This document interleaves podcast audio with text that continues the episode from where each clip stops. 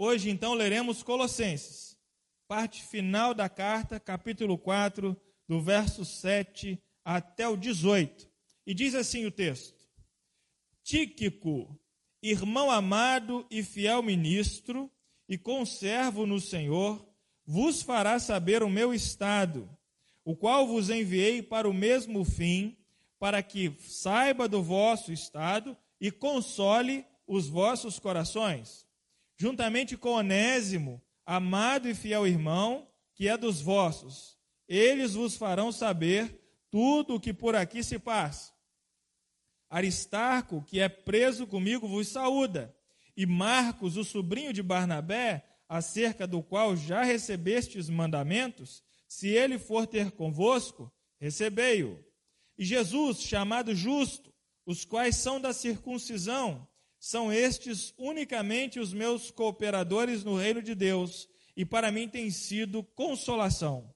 Saúda-vos, Epáfras, que é dos vossos servos, que é dos vossos servos de Cristo, combatendo sempre por vós em orações, para que vos conserveis firmes, perfeitos e consumados em toda a vontade de Deus. Pois eu lhe dou o testemunho de que tem grande zelo por vós e pelos que estão em Laodiceia, e pelos que estão em Hierápolis. Saúda-vos Lucas, o médico amado, e Demas. Saudai os irmãos que estão em Laodiceia, e a ninfa e a igreja que está em sua casa. E quando esta epístola estiver sido lida entre vós, fazei que também o seja na Grécia, na igreja, perdão, dos laodicenses. E a que veio de Laodiceia, lede a vós também. E dizei a Arquipo: atenta para o ministério que recebeste no Senhor, para que o cumpras. Saudação de minha mão, de Paulo. Lembrai-vos das minhas prisões. A graça seja convosco. Amém. Amém. Amém.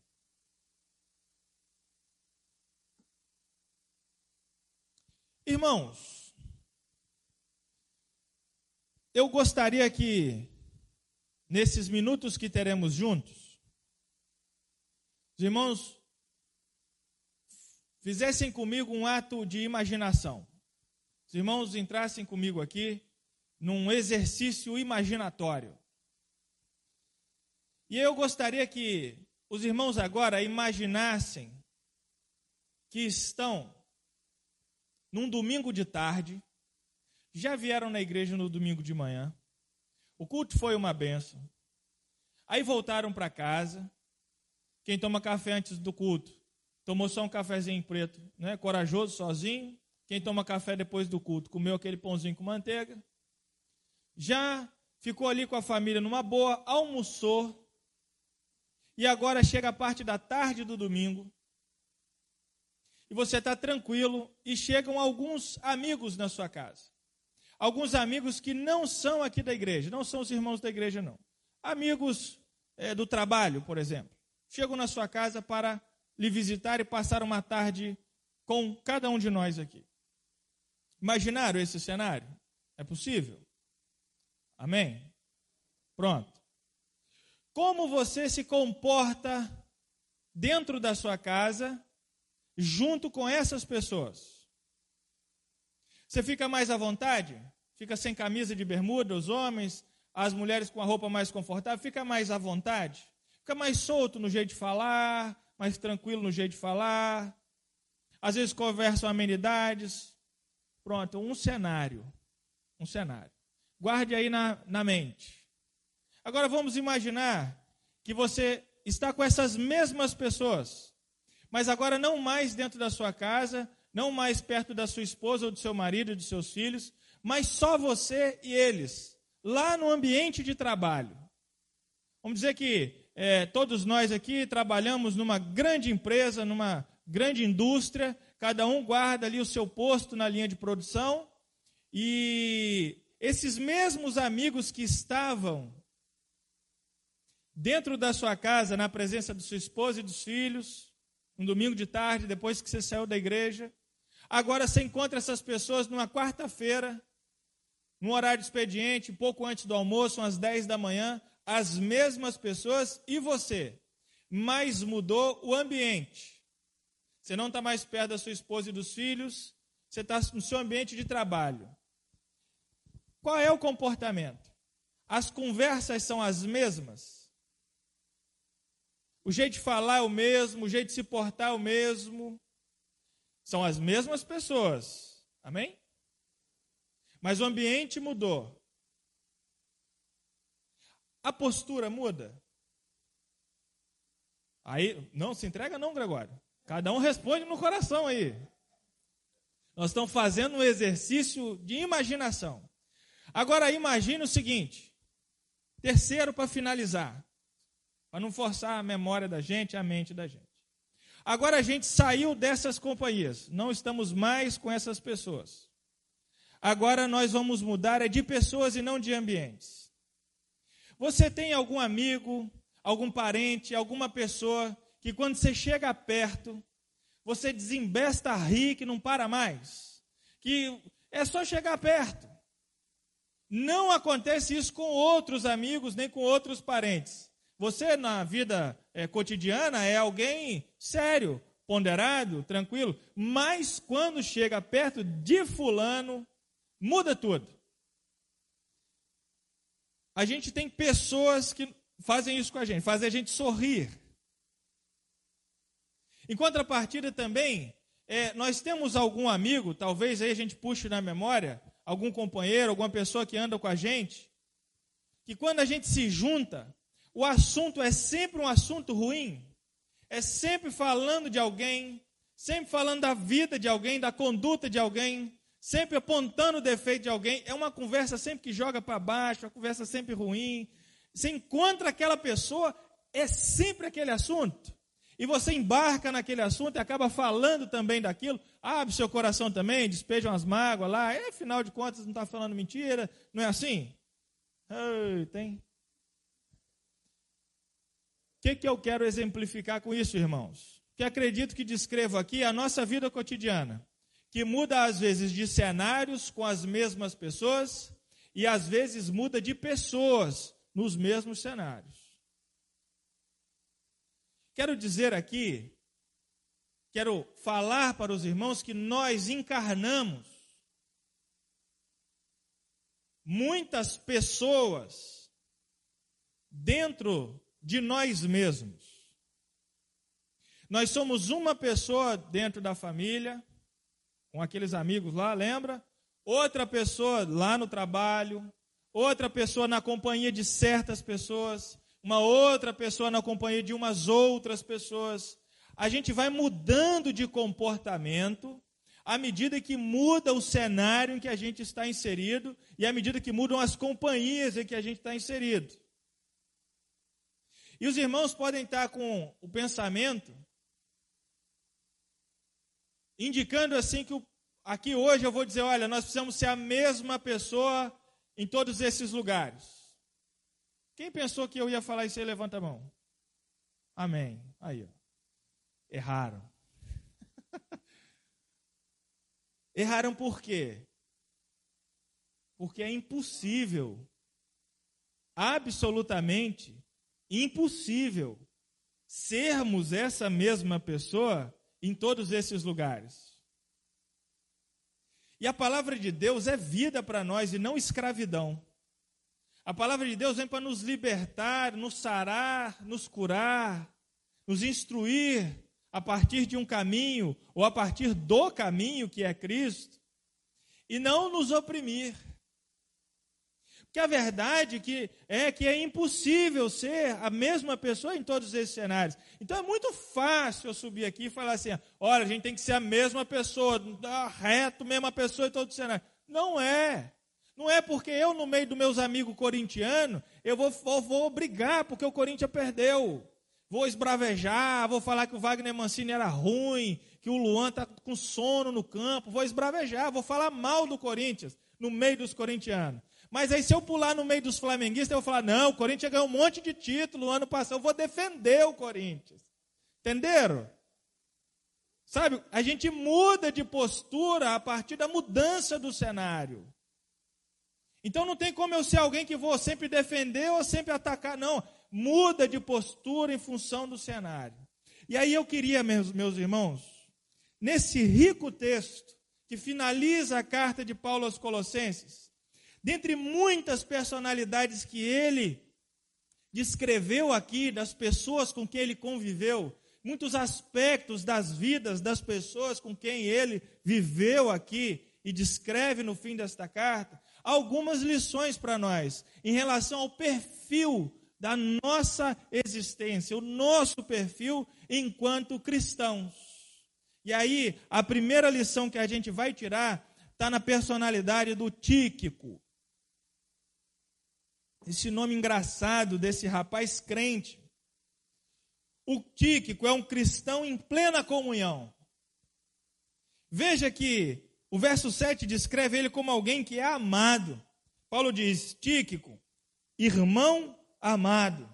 O Paulo ama o Tíquico. Isso indica provavelmente que o Tíquico é alguém amável, alguém que tem uma boa palavra, alguém que a companhia ao lado é formidável, alguém que quando a gente chega perto, o tempo fica melhor, o espaço fica mais reluzente. São pessoas que nos confortam.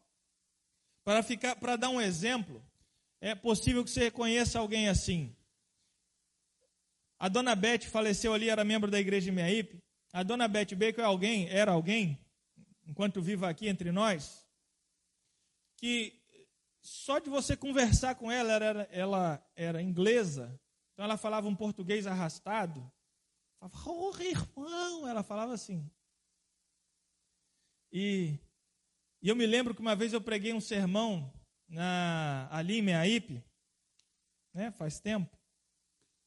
E Dona Beth estava ali assistindo o sermão, ouvindo, né, participando. E eu me lembro que tremia as pernas de pregar ali, porque no banco estava sentado a, o pastor Samuel, que era o meu pastor, alguém que respeito muito. Estava sentado o Manu, que foi meu professor de homilética, ou seja, da matéria de pregação no seminário. E estava a dona Beth, que ela só é uma das redatoras da tradução bíblica, a NVI. Ela traduziu a Bíblia do hebraico e do grego direto para o português. E para o inglês também. Só essas pessoas, essas pessoas estavam sentadas ouvindo. E aí a, eu me lembro que na hora que, eu, que o pastor Samuel foi muito gentil comigo e ao fim do culto me chamou para ficar à porta cumprimentando as pessoas. E quando a dona Beth foi me cumprimentar, ela me chamou para perto e falou no meu ouvido que Fazia muitos anos que ela não, viu, não ouvia um sermão tão bíblico e tão poderoso. Foi aquilo ali foi de um gesto de amabilidade tão grande. Aquilo significou tanto para a minha vida. Eu tenho livro da Dona Beth, está aqui, está nessa estante aqui, nessa livro que ela escreveu, que ela publicou. Uma referência. O Tíquico era alguém assim, amável, amável alguém que trazia as pessoas para perto. É assim que descreve o Paulo. O Tíquico é alguém fiel. Olha o que o texto continua dizendo. Irmão amado, fiel ministro, alguém prestativo, alguém que vê a necessidade e não cruza os braços. A gente às vezes tem muitas pessoas que sabem ler as situações, ver as necessidades, mas elas não reagem, não agem em direção à necessidade, ficam de braços cruzados. O Tíquico não é um ministro. Ministro é, é a mesma coisa que servo. Quem ministra o louvor, serve o louvor. Quem ministra a palavra, serve a palavra. Quem ministra o louvor, serve o louvor a quem? A Deus. Quem ministra a palavra, ministra a palavra a quem? Aos irmãos. Então, se é, o louvor estiver ruim, você não pode reclamar, porque ele é direcionado para Deus, não é para você. Agora, se a palavra for ruim, você fala mal do pastor, porque está direcionado para vocês aqui, para nós. Então, se a palavra for ruim, a culpa é minha. Se o louvor estiver ruim, não é culpa do Zé Fábio, não. Isso aí é Deus que vai resolver lá com ele. Amém. então, irmãos, era alguém prestativo.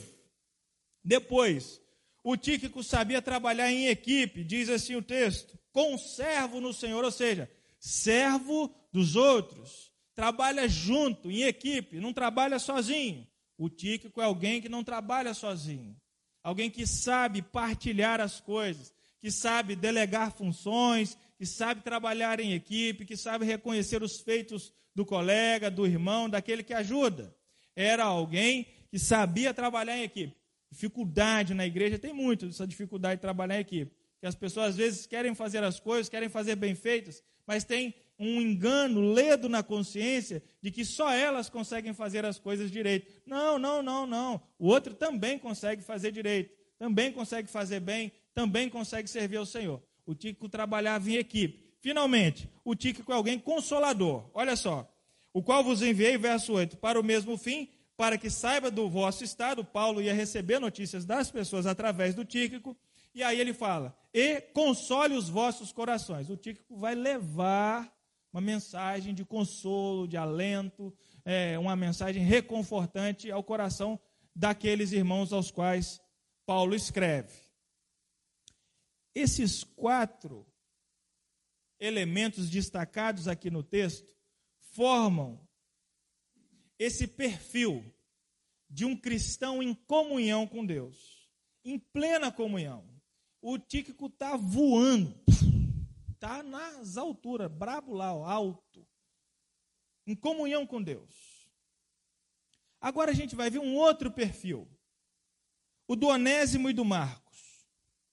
Se o Tíquico é alguém que está em perfeita comunhão, o Onésimo e o Marcos são cristãos recuperados. Sabe aquela pessoa que andou pelos caminhos sombrios, andou pelo vale da sombra da morte, mas depois voltou para Cristo?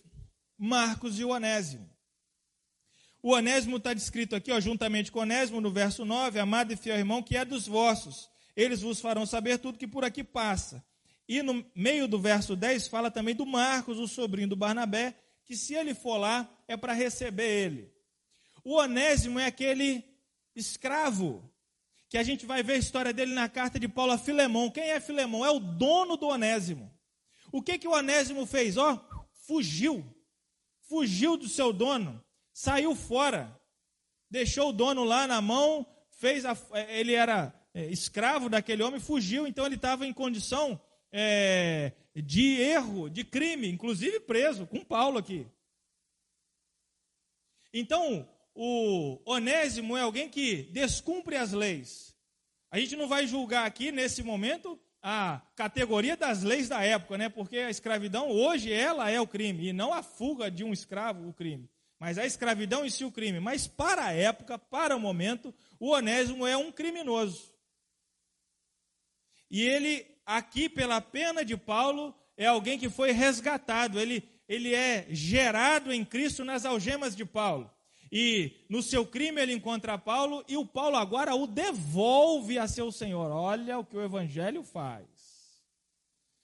O criminoso agora vai voltar para o seu Senhor, vai assumir de volta a posição que tinha, e era uma posição muito ruim, ele era um escravo. Mas o Evangelho nos direciona a fazer a coisa certa. Por isso coloco eles aqui como cristãos recuperados. O Onésimo aqui está recuperado de seu problema, recuperado de sua fuga, recuperado de seu crime. O Marcos é aquele que lá em Atos, na primeira viagem de Paulo, é, viagem missionária de Paulo e Barnabé, o Marcos deixa o Paulo e o Barnabé na mão. E quando o texto de Atos registra o início da segunda viagem e o Barnabé fala assim: não, vamos levar o João Marcos com a gente, o Paulo fala assim: não, esse camarada não vai comigo não. Esse aí não quero comigo não. E aí o Barnabé abandona o Paulo por causa do João Marcos. Esse Marcos aqui é o mesmo Marcos que escreveu o Evangelho.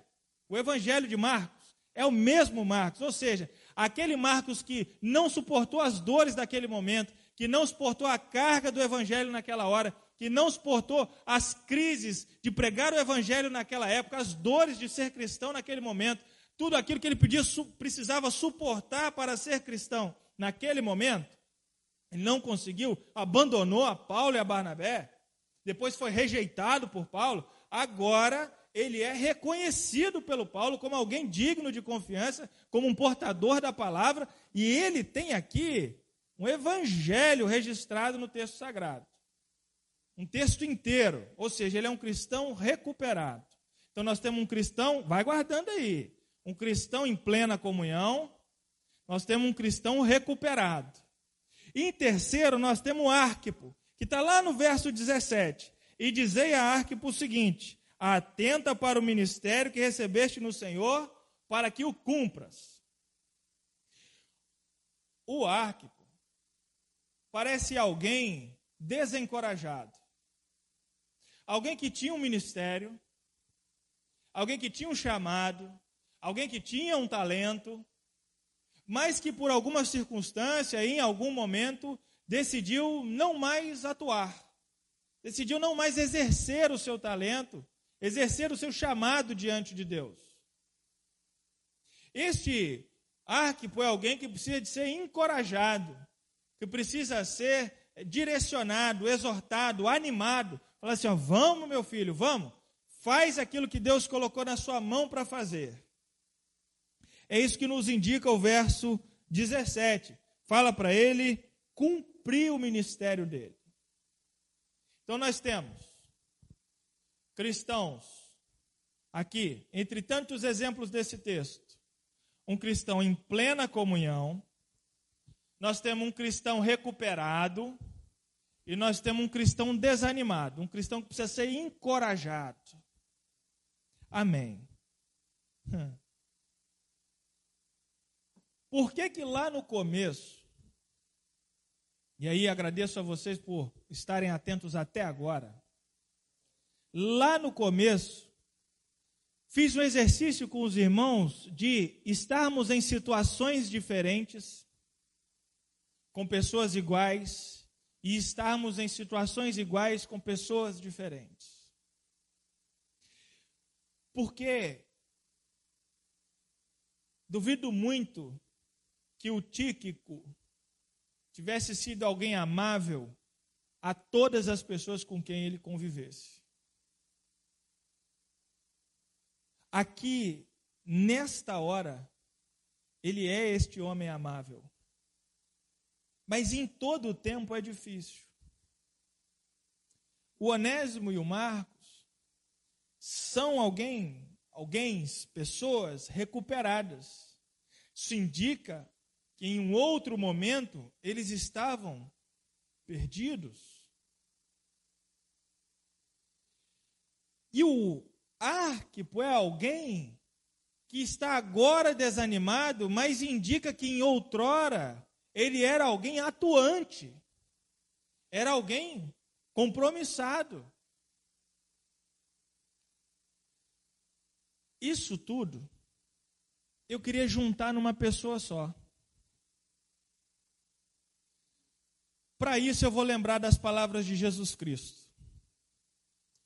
Ele dizia assim: Olha, o reino de Deus é como uma semente que caiu num momento num terreno pedregoso e veio a chuva, o sol e as pedras não deixaram a semente germinar e ela morreu. Também é uma semente que caiu num terreno e conseguiu até firmar alguma raiz, mas em determinado momento veio os homens, pisaram em cima dessa planta e veio a chuva e o sol e ela morreu. Mas também é uma semente que cai no solo e cria raízes e cresce e fica forte e frutifica cem por um. Muitos olham para este texto e encaram este texto como três pessoas diferentes. Como se Jesus estivesse falando de três pessoas diferentes. Uma pessoa que é pedra e rocha e que a semente não brotou, uma pessoa que é fraca de mente e coração em que a semente brotou e morreu, e uma pessoa que é forte e convertida em que a semente é, brotou e deu fruto. Mas eu queria oferecer aos irmãos nesta noite a perspectiva de que esses são três momentos da vida de uma pessoa. Porque foi na primeira vez que pregaram para os irmãos que os irmãos aceitaram a Cristo e se converteram? Possivelmente não. Naquele momento, o irmão era rocha, pedra, areia Talvez alguém como o Arquipo aqui tenha recebido a palavra com alegria, como diz as palavras de Jesus, e ela tenha brotado, mas veio a ventania, o tempo, e ela se foi e perdeu. Talvez nesse sentido podemos exemplificar como um irmão que esteve conosco, mas hoje não está mais.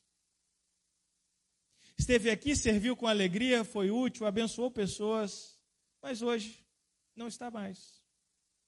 E o terceiro momento, nós, talvez que estejamos aqui firmes e caminhando, produzindo, dando os frutos, em que a semente brotou, germinou e deu fruto. E este é o momento da nossa vida. Falo tudo isso porque o que nós precisamos é ser encorajados para sermos recuperados e estarmos em plena comunhão. Nós precisamos passar pelo estágio árquipo, ser encorajados, para chegar no estágio Onésimo e Marcos, estar recuperados, para atingirmos o estado tíquico, estarmos em plena comunhão com o Senhor. É infantil é romântico da nossa parte acreditarmos que nós estaremos sempre lá ó, no patamar tíquico. É infantil. Não é, não, não traduz a realidade. Porque em alguns momentos nós vamos ser acertados pela vida. E aí a gente plum, cai num patamar e fica, hum, eita, e agora eu tenho que me segurar. E aí vem alguém e bum, te encoraja, aí você se recupera, e aí você volta à comunhão. Porque nós não somos super-homens, super-mulheres, não somos super-cristãos, super-santos, não somos. Estes homens aqui não são, não foram, não clamaram para si esta prerrogativa de serem os suprassumos em tudo, não. Nós vemos aqui na descrição de Paulo que no círculo dele de convivência, ele tinha pessoas que estavam voando alto em comunhão, ele tinha pessoas que estavam recuperadas, que há pouco tempo atrás eram pessoas problemáticas, enfrentavam dificuldades. Ele tinha pessoas, eh, o Demas aqui, eu nem quis colocar no sermão, porque o Demas é um estado que a gente não tem, é o camarada que está apostatado. Não fala nada do Deus. Demas está aí no meio também. Ou seja, o Paulo exalta a qualidade de todos aqui, ele não consegue exaltar nenhuma do Demas, coitado. O Demas está no verso, eu não anotei aqui, mas a gente, o Demas está no verso 14. Saudai-vos, Lucas, o médico amado, e Demas. Coitado do Demas. No círculo de no círculo de convivência, de comunhão, de amizade da igreja, tinha gente de todo tipo. E essa gente de todo tipo vivia estágios diferentes da vida. É assim também aqui na nossa comunhão. As pessoas vivem estágios diferentes da vida.